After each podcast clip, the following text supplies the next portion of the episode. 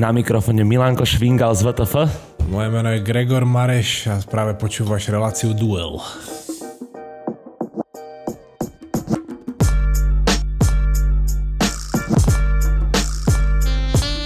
Joj, takže dneska to bude ostré, dneska pôjdeme telo na telo hlava, že? Telo na telo, normálne vedomostná súťaž versus zemepis módny. Áno, dejepisná súťaž versus zemepis módny, pretože na úvod by sme sa jednak chceli ospravedlniť Astrálovi, ktorý teda mal pravdu. Áno, my sme dokončili 50. dielom nášho podcastu 5. season, nie 4. jak sme si mysleli. Ne, že to ani ne, že sme si mysleli, my sme sa iba tak pofakovali medzi sebou mentálne, že neviem, celú dobu to počítame dobre, koko záchod, však no, ne, nemám tu maturitu z matematiky zbytočne. Máš maturitu z matematiky tiebe? Samozrejme. Všetko. Keď chceš nejaký logaritmus vypočítať. Bráško, tak vieš, že ja som si z tej matematiky išiel vždycky len to rysovanie. A kružnicu som mal rád.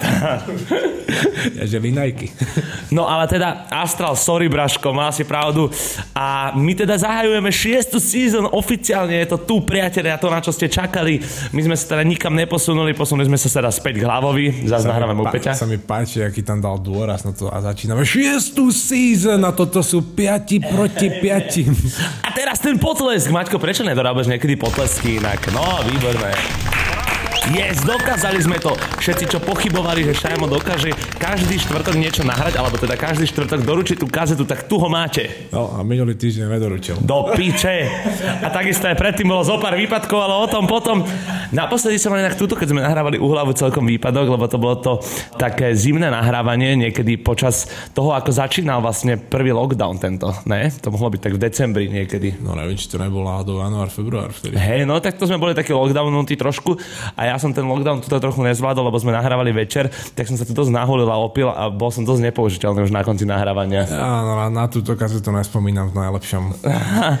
Popravde ani ja nie a preto už nahrávame ráno, čo vlastne nevylučuje to, že by som bol najebaný, ale teda... Ešte po včerajšku. Skôr tak. No, každopádne, prečo zemepis inak? Pretože sme sa bavili, že keď niekto robí diepis inak, tak my stále cestujeme na tej našej pomyselnej mape po celom svete a prinášame vám módne zážitky z rôznych končín, ne? No áno, áno, aj z kontinentov, aj zo svetadielov a jak sme v minulej season pekne celkom prebrali Veľkú Britániu, aj keď myslím, že sme to spomenuli, že tej Británii sa ešte určite môžeme venovať aj niekedy inokedy, pretože sme nevyčerpali ani zďaleka všetky. No my sme nevyčerpateľní ľudia. Nevyčerpateľní. Nekonečná čiara.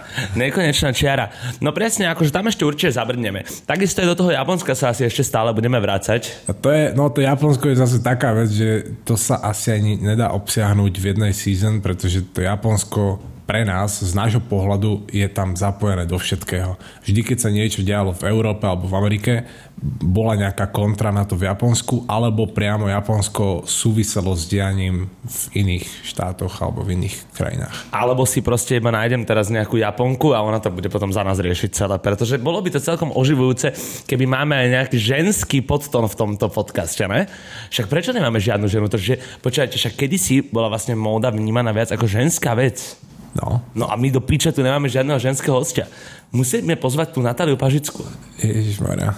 Musíme dať tento rozstrel. Podľa mňa aj naši Patreoni, ktorých týmto zdravíme a chceme ich viacej, pretože stále zanedbávate náš Patreon, lebo si myslíte, že my to robíme iba z dobrej vôle. Nie, nerobíme to iba z dobrej vôle. My to milujeme, milujeme vás, ale vy, keď chcete dokázať svoju lásku, tak urobíte čo? Hlava? Naklikneš sa na Patreon a ukážeš, že si správny jejcer. Alebo keď ne jejcer, aspoň výklenkár. Presne tak, stokárov si my už nejdeme, bracho, z toho sme vyrastli, už máme svoj vek. To znamená, že ale vráťme sa k tomu OK, no cap, priatelia. no, krásne premosteničko. Toto by sme nemali vynechávať. Áno, áno, áno. A teda, chce tu niekto dneska využiť priestor pre jeho reklamu? Maťko?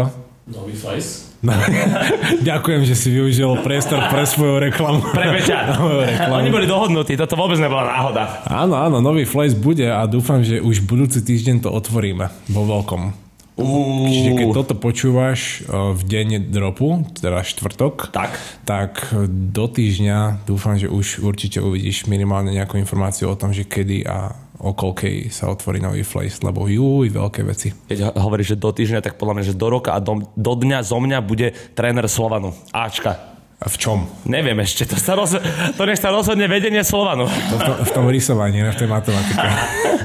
No, tak ale aby sme netrieskali hovna, pretože street sa pomaly ale isto otvára a v lete teda street news budú podľa mňa stať za to viacej ako dneska, tak sa rovno presunieme do Belgicka. Prečo do Belgicka si môže veľa ľudí povedať, aj keď dneska už je to celkom bežné, že by sme sa presunuli do Belgicka, pretože aj podľa mňa laik vie, odkiaľ pochádza jeho obľúbený návrhár, od ktorého má Adidasky, myslím tým Rafa Simonsa. Môže byť a zároveň aj škola, z ktorej pochádza, alebo ktorá je alma mater pre väčšinu aktuálnych návrhárov. Tá, čo tu máme hneď spomenúť v úvode, že Kráľovská akadémia výtvarných umení, a.k.a. Royal Academy of Fine Arts v Antwerpách. V Antwerpách.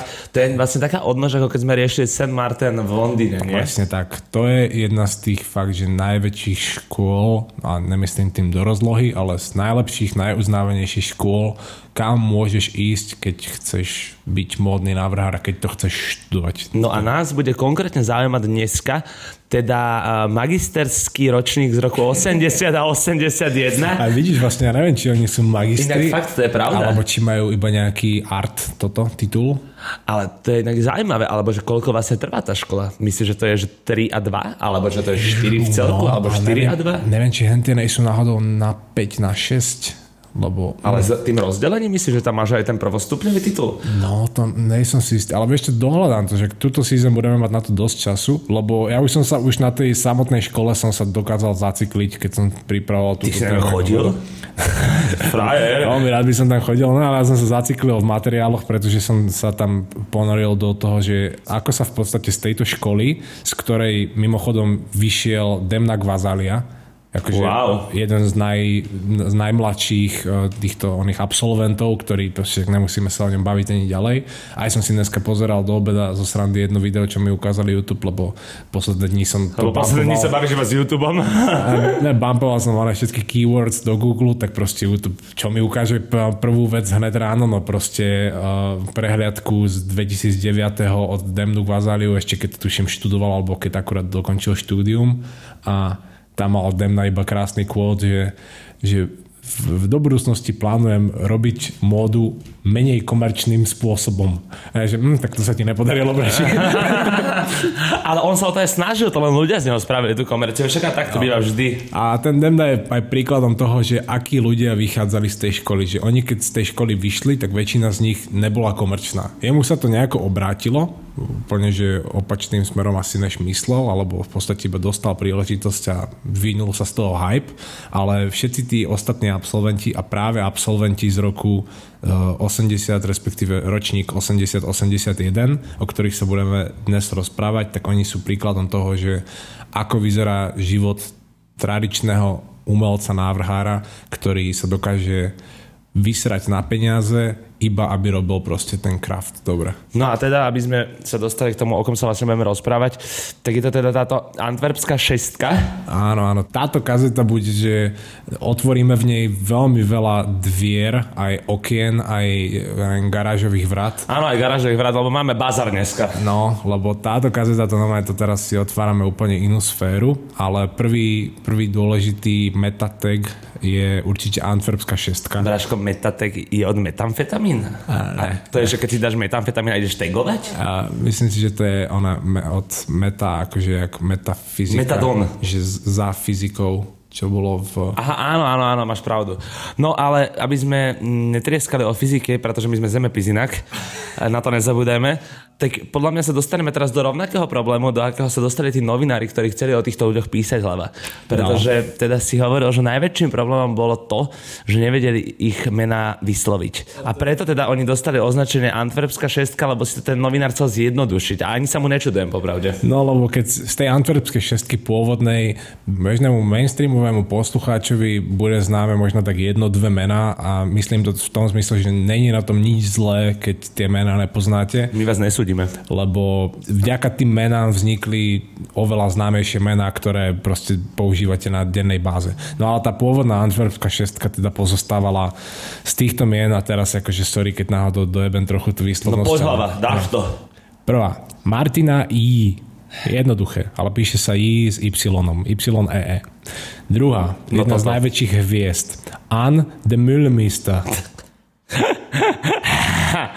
ale ten prízvuk, hlava, však ty si tam musel študovať, mi nehovor, že toto máš od, od Boha dané. No, Anka je veľmi známa, ona je asi aj najväčšia hviezda z tejto antwerpskej šestky a ona aj zosobňuje ten štýl, o ktorom sa budeme ďalej baviť asi najjednoduchšie alebo najjasnejšie. No ale ďalšie tu máme potom Dirk van Saen, Veľmi málo, veľmi málo známe meno. Ale... Sajene sa to píše? Áno, Sajen. Štvrtého máme Dries van Notena, ktorého minimálne cez Acepa Rockyho. Presne tak, chcel som to podotknúť, ale ďakujem ti hlava. Konečne si povedal meno Acep Rocky v tomto podcaste, ty a nie ja. No, tak minimálne cez Rockyho už od nejakého, neviem, 14. 15. roku sa od Dreesovi dalo počuť a sa ho dalo vidieť, ale ináč by to bol taký ten undergroundový type, ktorého uznávajú iba nejaké kapacity modné. Piatý člen Dirk Bickenbergs, to je jednoducho vysloviteľné, ale na záver to najlepšie a zároveň aj tiež meno, ktoré sa prepiera aj v takomto mainstreame trochu viac a minimálne účty, ktoré často spomíname u nás ako Samutarov alebo Hidden New York. Tak oni to človeku vedia viacej. Oni ho určite občas, občas ho zdieľajú, no a ten, tým človekom nie je nikto iný než Walter van Bierendonk. Walter van Birendonk. Ježiš Maria, to znie jak beer pong trošku, Braško. Áno, beer pivo a donk Počuva, pong.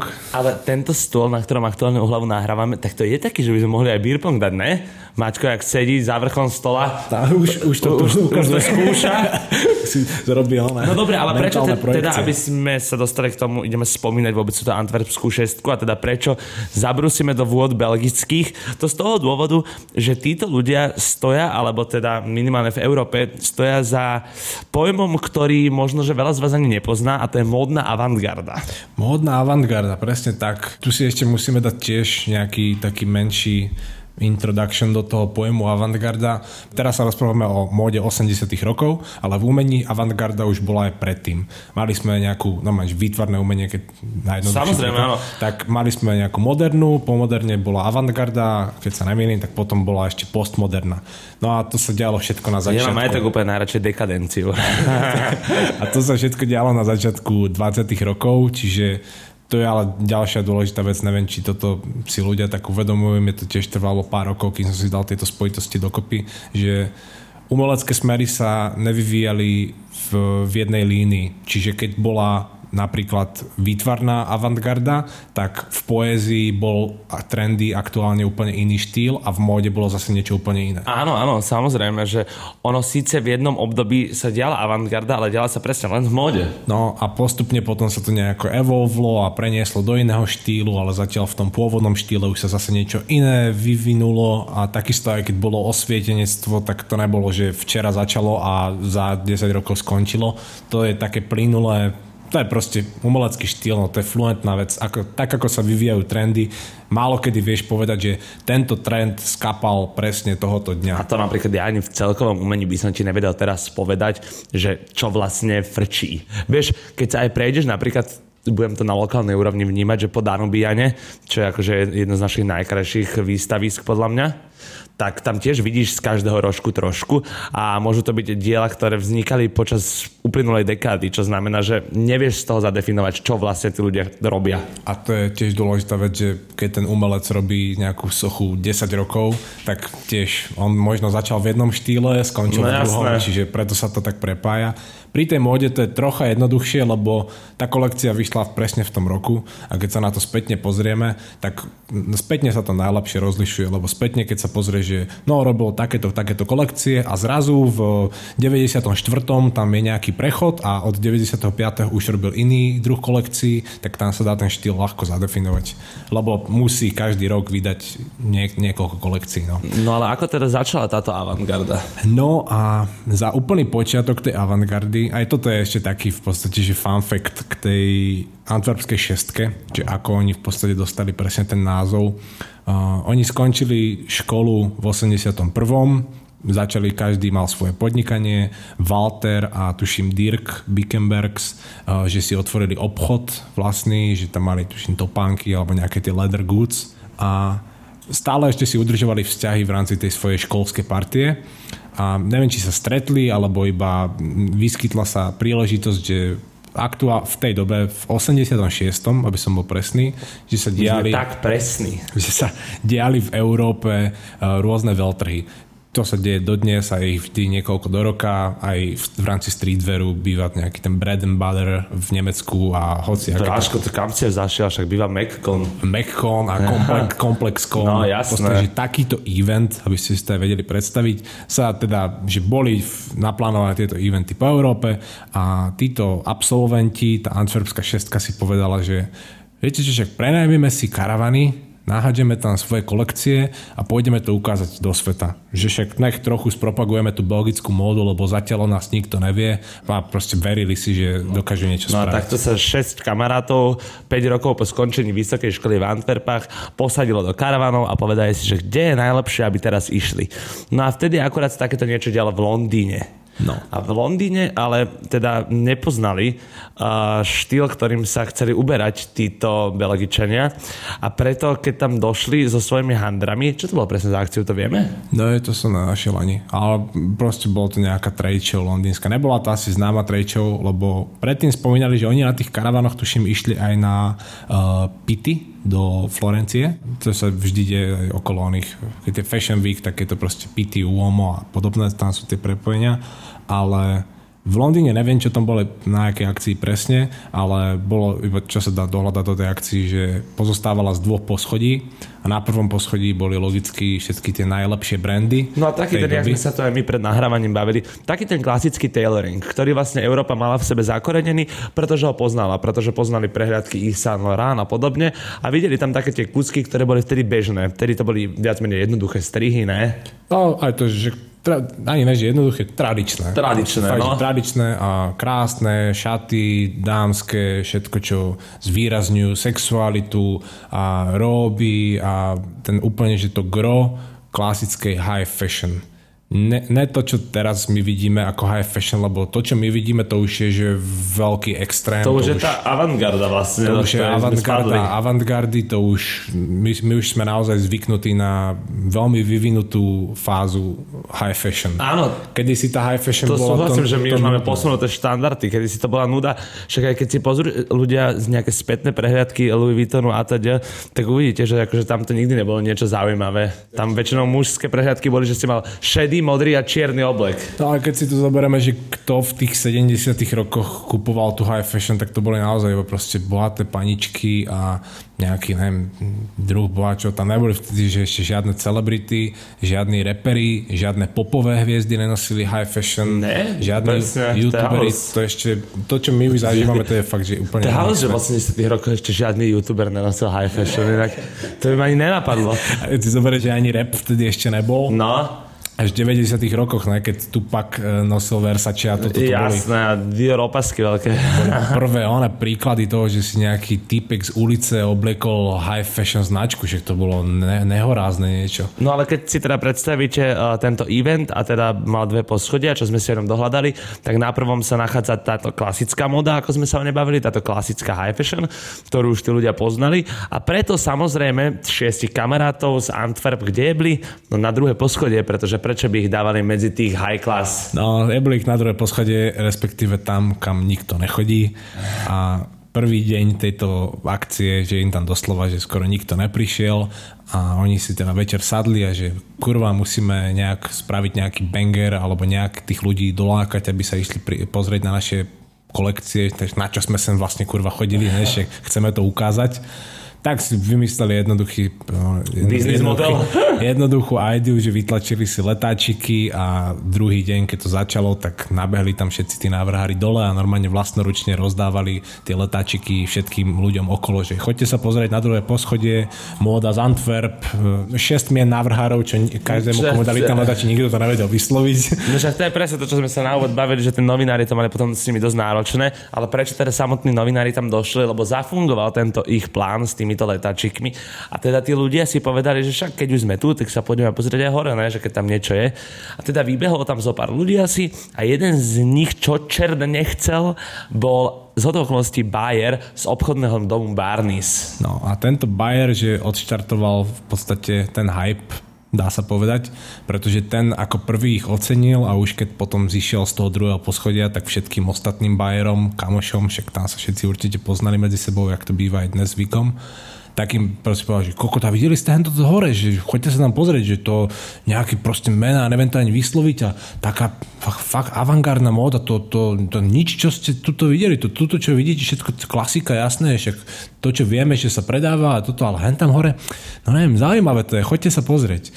No a tak tam aj nabehli ostatní ľudia a nabehol tam samozrejme spolu s nimi aj potom pres nejaký a keď už začali o tých návrhároch písať, tak všetci tí britskí redaktori sa vyhýbali one, prepisovaniu aj výslovnosti ich mien, tak si pre nich vymysleli proste tento nickname, že to bola Antwerpská šestka. Tak akože sorry, ale N Demilmister, tak to akože ja sa im ani nečudujem, že si zjednodušili robotu. A najlepšie je, že N Demilmister má v mene raz, dva, 3, 4, 5, 6 krát písmeno E. to už je celkom hardcore. No ale dobre, teda začalo sa o nich písať, pretože sa to vymykalo tomu tradičnému a ľudia už boli unavení asi tiež z toho pozerať sa na to, čo poznali a preto im to prišlo zaujímavé, keď niekto mal preplácané kúsky, lebo na tú dobu to bolo strašne preplácané. Aj to bola jedna z tých vecí, na ktorej som sa skoro zaciklil, pretože keď som si zistoval o tom, ako sa teda vôbec stala z tejto antwerpskej školy meka módy, tak som sa dostal k tomu, že oni v podstate módu ani dlho nerobia. V Paríži sú školy, ktoré vyučujú módu už, ja neviem, vyše 100 rokov. No jasné. Proste, že keď trepnem, však 100 rokov, klasická hyperbola. Ale môže to tak byť kľudne. Ale že táto Royal Academy of Fine Arts, že ona bola výsadne výtvarná škola že to až do 60 rokov, že oni proste sa tam iba malovalo. Preto to bolo aj, že fine arts, Áno, respektíve v našom preklade, že výtvarná škola, no proste. A v 60 rokoch, že nejaký tam dekan alebo kto, proste nejaký vedúci z tej, z tej školy, že si povedal, že móda je veľmi dôležitou súčasťou života, aj umenia, aj kultúry. Mali by sme začať učiť módu.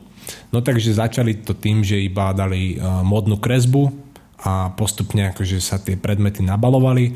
Potom si, si tam, že normálne si jednu zo svojich profesoriek, že vyslali na školenie, že ona niekoľko rokov žila v Paríži, alebo neviem, či v Paríži, poviem, vo Francúzsku a v Nemecku a že tam chodila normálne, že Naberať Si zober, že 40-ročná profesorka čo už proste učí výtvarné umenie na vysokej škole v Antwerpách, tak zrazu ju poslali späť do školy, že začni sa učiť módu.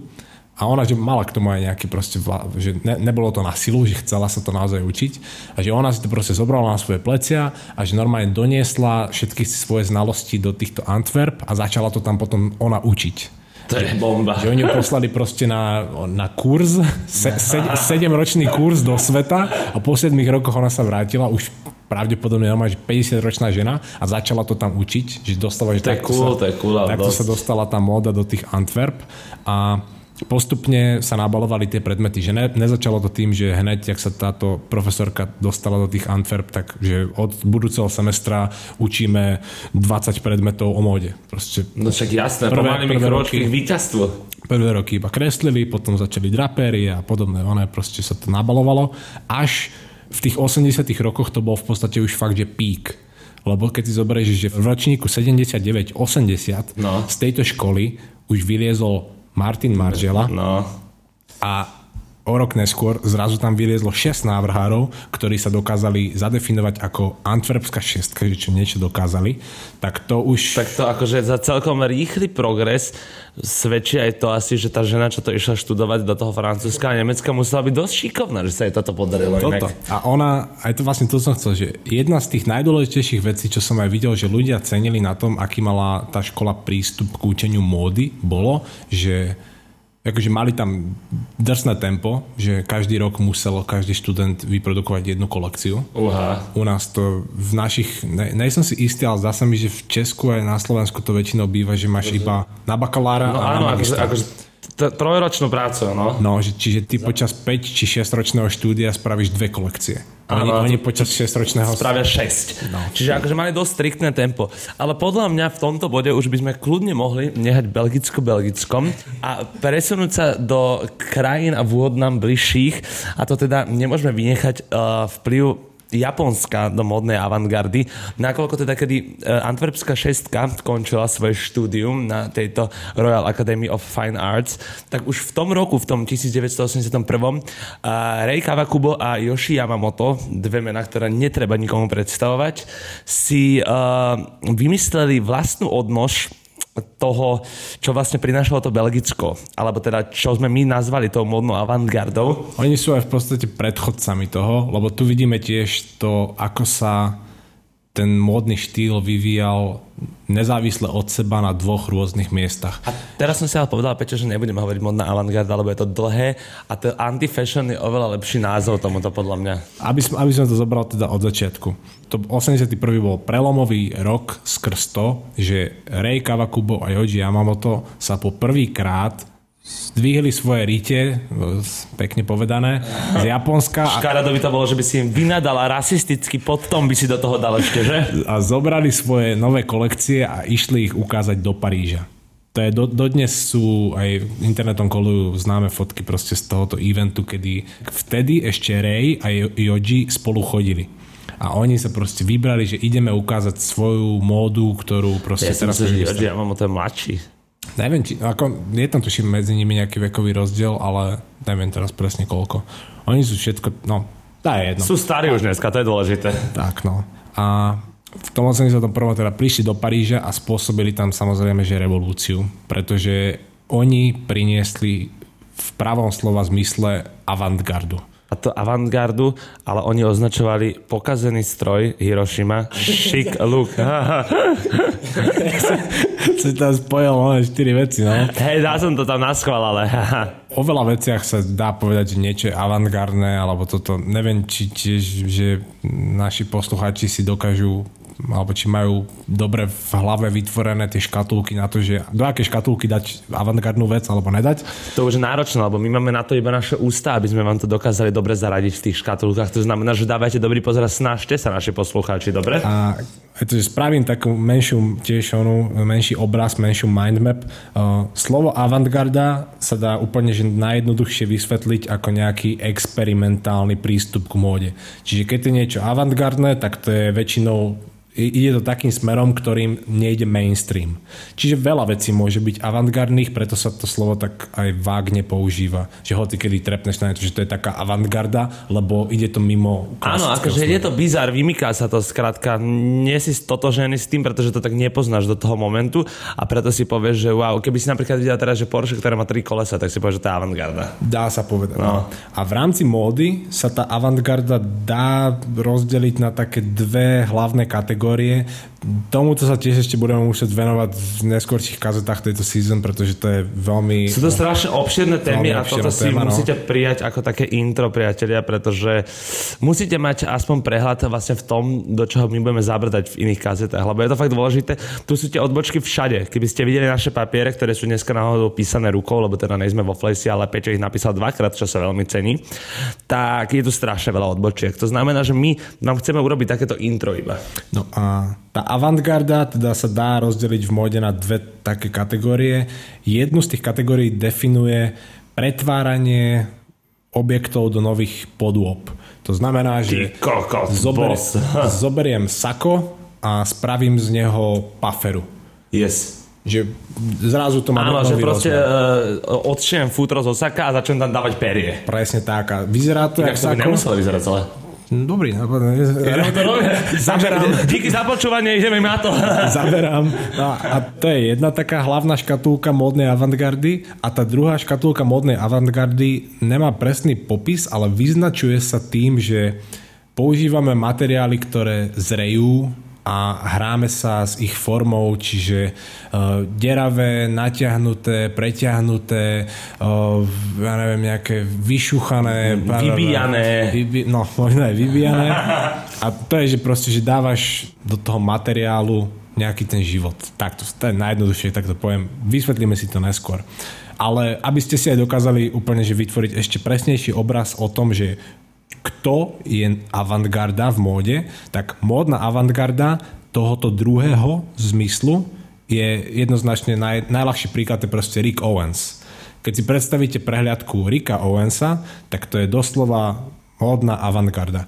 On si robí svoju vec. On si vymyslel nejakú tú škatulku, v ktorej tvorí už x rokov a u Rika nenájdete žiadne trendy. Ne, a on sa nevymýka z toho, čo on robí. On robí furt to isté. No a toto sú aj títo naši návrhári z tej antwerpskej šestky aj všetci tí, ktorí po nich budú nasledovať. Off-White není vôbec avantgardný. Není. Off-White proste je, to je čistý trend. To je čistý hype, čistý trend. To je to zosobnenie roku 2021 dnešného, keď to poviem, že aj keď vidíš Virgilové prehľadky pre Louis Vuitton, to Tak máš to je, áno, presne. trend na trende, to je proste Súhlasím. všetko to, že čo si teraz dám na Instagram a, a zarobím z toho milión lajkov, že insta hype, insta Áno, fashion, insta trend, všetko instantné káva. A avantgardná móda je, že návrhár si vymyslí tú svoju škatulku, v ktorej pracuje a je v nej dobrý a celý život to robí. A potom kúsky tohoto návrhára môžeš medzi sebou prepájať aj kokot, že mám 15 rokov starý kus od Rika a mám e, najnovšieho Rika gate a mám Áno, áno, samozrejme, akože môžeš to dokopy, keď ani to sa nestane. a furt to vyzerá rovnako, lebo on furt ide na jednom, na jednom myšlienku. Áno, áno, jedna vlna. Keď si zoberieš starý off-white a nový off-white, tak Dobre, ale, ale moc sa venujeme Rickovi Owensovi, ktorý si zaslúži svoju ukazujú takisto. To znamená, že treba si zadefinovať podľa mňa tých Japoncov v tomto smere, pretože z toho sme uhli trochu. Aj, áno, áno. 81. rok Rei Kawakubo a Yoji Yamamoto sa dostali do Paríža, prvýkrát ukázali v Európe svoju modnú prehliadku. Novinári z toho boli v piči, zase si to museli nejako vysvetliť, nejako zaškatulkovať, dať tomu nejaký názov. Vymysleli novinári tomu názov, že to, čo oni priniesli, je Hiroshima Chic Look. A Hiroshima z toho dôvodu, že tie veci vyzerali tak, aké by ťa keby ťa Američania zbombardovali, ty si sa kokot vyhrabal z, A ty si- zo sutín štvor, štvor poschodového Ty si sa paneláku. vyhrabal zo sutín, ale tie veci ešte vyzerajú tak, že na to si ešte vyzriekol tých ďalších troch mŕtvych ľudí, ktorí tam pri tom zomreli a to si ešte dal na seba. No, čiže také niečo, ako robí Rick Owens proste. Natiahnuté, rozbité siluety, Že ti ruka končí po koleno. presne, obviazané, obmotané, surové, surové lemy, diery, vyšúchance, e, ten aging toho, že máš, máš po- podrážky na geobasketoch, ale nej sú biele, sú zažotnuté. Áno, Ja no. keby už mali 20 rokov a tá špička ide do hora, ja keby si už vyšmatlával. Áno, presne tak, je to 10 zrátené. A uh, áno, teda Hiroshima Chic Look je podľa mňa veľmi, veľmi trefný názov. No. A pre, pre tých Japoncov aj to, že v Európe sa aj pre tú Antwerpskú šestku a aj pre tento Hiroshima Chic Look potom ešte vymyslela väčšia taká škatulka, ktoré sa tiež musíme venovať v nasledujúcich kazetách, lebo to je moc veľké. A tá väčšia škatulka sa nazýva, že anti-fashion. To je to, čo som ja chcel hneď používať, pretože to je vlastne však z toho názvu to plinie, že ideš proti móde. No, tak Úplne Easy as v, v, skrát, v skrátke najjednoduchšie to je vysvetlené presne tak, že keď je nejaký mainstream a ty ideš opačným smerom, tak môžeš patriť do kolónky anti-fashion. A tomu sa budeme venovať. A ešte aj treba zase tiež podotknúť, to je ďalší tento metatag z, z dnešnej kazety, že pre pojem anti-fashion alebo módna avantgarda v Japonsku mala Rei a Yoji vlastný výraz, ktorý je, že wabi sabi a to je tiež zase vec, že do toho sa ponoríme ešte neskôr. Ale už si, už, si, už si vytvorte poznámku v hlave, že wabi sabi existuje a spojite si s tým zatiaľ iba Rei a Yojiho a všetko dôležité sa potom dozviete. No a zaujímavé ešte z tohto Japonska pre mňa bolo, keď sme sa rozprávali, že teda keď to bola povojnová krajina, ktorá bola rozbombardovaná v tých 60 rokoch, tak kým sa postavila na nohy a nabrala istý finančný štatút, aby teda dokázali normálne fungovať, že sa smieš môjmu slovo finančný štatút, už som išiel ti nakladať, mačko. Ani ma nevníma vôbec. A on si len tak povzdychol. On mal ťažký víkend, tak nebudeme ho dneska hrotiť. No ale teda, aby dostalo Japonsko nejaký finančný štatút, tak to trvalo nejaký čas. No a teda tuto je veľmi zaujímavá odbočka, ktorú si rozhodne musíme spomenúť, pretože v firme Sony, ktorá teda sídla predpokladám priamo v Japonsku, tak uh, boli ľudia tak chudobní v tom období po vojne, že oni skrátka nemali rozdelené handry, že v týchto chodím von stretávať sa s ľuďmi a v týchto chodím do práce. Pretože skrátka mali jeden outfit, v ktorom museli behať všade, pretože nemali peniaze na to. Neplatila asi spoločnosť Sony nejaké horibilné čiastky mesačne, ale teda mala aspoň ľudský postoj k veci. A majiteľ, alebo teda generálny vedúci? Riaditeľ nejaký dá Akio Morita si jedného dňa zavolal človeka, ktorý presne uh, vyplýva z tohto podružia Reika Wakubo a Yojiho Yamamota a to je samotný Izei Miyake ktorý dostal ponuku od Sony, od tohto Akia Moritu, že teda keď vidí, že tí ľudia proste nereprezentujú dostatočne firmu a chodia tam v handrách, v ktorých okopávajú vonku zemiaky, takže to sa mu nepáči a teda musel prísť s niečím revolučným a to, že povedal tomuto Ize Miyakemu, čo je aktuálne podľa mňa tiež jedno zo najzásadnejších mien mody. Legenda. Ja, japonská high fashion, akože určite však top, top 5 alebo aj top 3, myslím. Aj keď top 3 už tu máme v podstate vymenované. Zacitujem Loka Ize Miyake, asi si kúpim dom pri mláke. Takto som si to dal. Áno, áno, áno. Takto som si to dal. A teda Izej Miyake si povedal, že prečo nie a spravil uniformy pre zamestnancov Sony. Ale spravili ich tak revolučne, že už vtedy by sme to vedeli označiť ako nejakú high fashion, pretože keď niekomu sa, no. spravíš bundu, od ktorej je možné odopnúť rukavy, akože praktičnosť je geniálna a na tú dobu proste niečo nevýdané. Bola aj v podstate aj techwear, tuším to aj bolo, tuším písali, že to bolo aj z nejakého uh, ripstop nylonu alebo z niečoho takého, wow. tak techwearovejší materiál. jednoducho povedané. Celkom progresívne. No a, to, a že oni aj chceli, respektíve vedenie Sony chcelo, aby vznikla nejaká tá korporátna identita pre ich zamestnancov, aby naozaj tam nebolo vidieť, že ty si došiel v hentej košeli a ty si došiel hen taký, že aby sme vyzerali hey, nejak... Z môjho pohľadu menovky pre nich boli lacnejšie, ale však jasné. to, a tak im vytvorili proste krásne také bundu z Osaka, alebo jak to nazvať, proste taký topík, e, ktorý sa dal spraviť e, na vestičku. No a tu máme ale teraz zaujímavé prepojenie. Jedno prepojenie je aj to, že Izej je o pár rokov starší než Rei a Yoji a Izej tiež patrí do toho wabi sabi, do tej avantgardy, do tej anti-fashion. Len tým, že Izej bol starší, respektíve Ray a Yoji si mohli dovoliť, alebo mali gule na to. Ale nie aby... že gule, ale hlavne presne tým, že bol starší, lebo on vtedy nemal až také možnosti ako oni, aby dokázal robiť iba tú avantgardu. Ale to, on keby Izej sa o pár rokov skôr vybral do Paríža a ukázal svoju kolekciu, možno už jeho by nazvali, že Hiroshima Shikluk. Ale on sa tam nevybral. Čiže nemôžeme teraz vedieť, či už by spôsobil vtedy revolúciu, alebo čo by sa stalo. Proste história bola napísaná takto. Proste, no, že on už to robil, bol v podstate ich aj rovesník. Ale teda, že a... musel robiť aj tú komerčnejšiu módu on. Tak, no, že on aj zabrdol týchto komerčnejších vecí, čo sa mu nakoniec aj vyplatilo, lebo však doteraz žije, čiže nespravil pičovinu, ustal to všetko a je, je, je rešpektovaný. No len tu je teraz jeden obrovský mindfuck, proste, čo tiež som bol, že už som o tom tušil, ale toto prepojenie proste to je zase... To je chore, to, je chore. To, to sa dozvieš iba v F-Tapes, takéto veci, že v 80 rokoch, keď teda Izej navrhol tie uniformy pre Sony, tak do Ázie vycestoval jeden taký mladý typek, čo začínal vtedy takú technologickú firmu, počítačovú, z garáže. A ten mladý typek sa volal Steve Jobs. Macintosh. Macintosh. Steve Macintosh.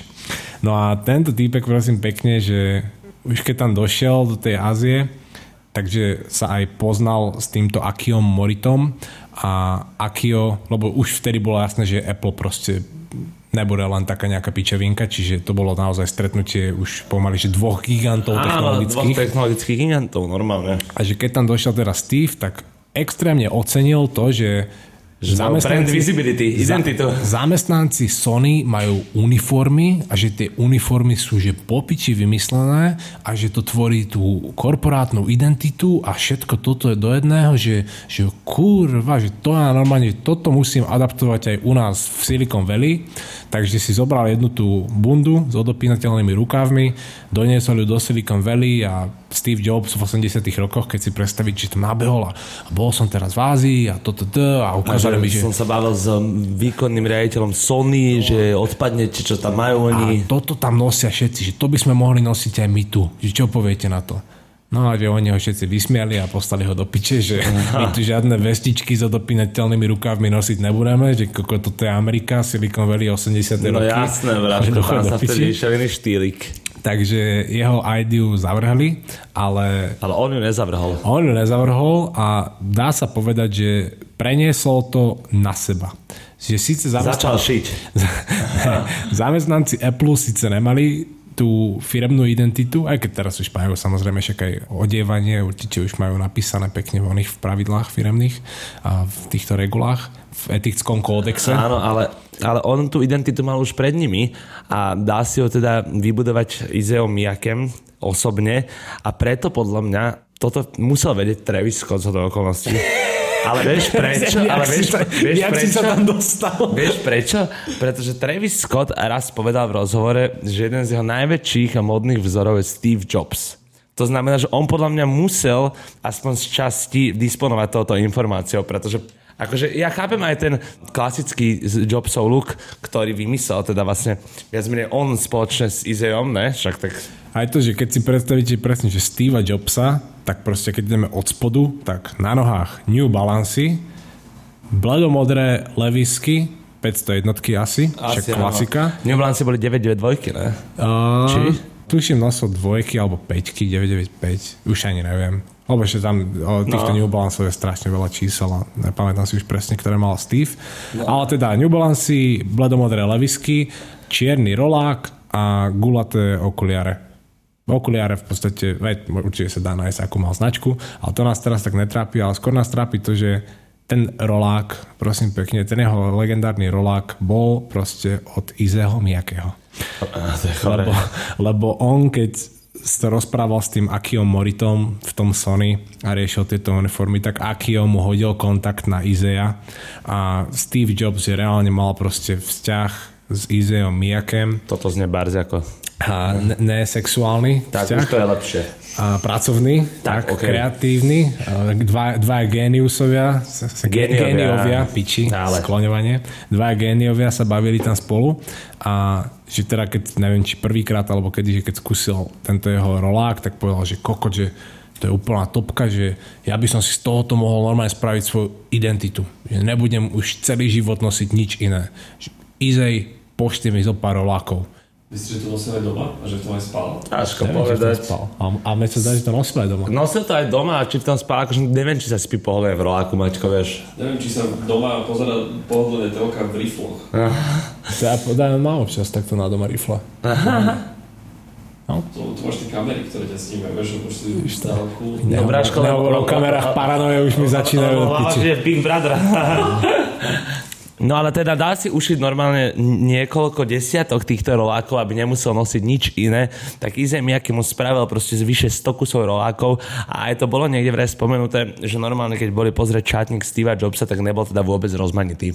Našli ste tam presne iba 100 vyše rolákov, rovnakých naskladaných do komínčekov, či ak sa to hovorí? Áno, do komínčekov. No, no. A tam bola tiež ešte, proste, neviem, neviem do akej miery je toto pravda, ale že vraj prebehol jeden rozhovor medzi nimi, kde Steve povedal Izejovi, že, že Izej, počúvaj, že však pošli mi nejaké tieto roláky, že úplne som sa to zamiloval, že budem to nosiť celý svoj život a že Izej mu proste poslal 100 niečo tých rolákov.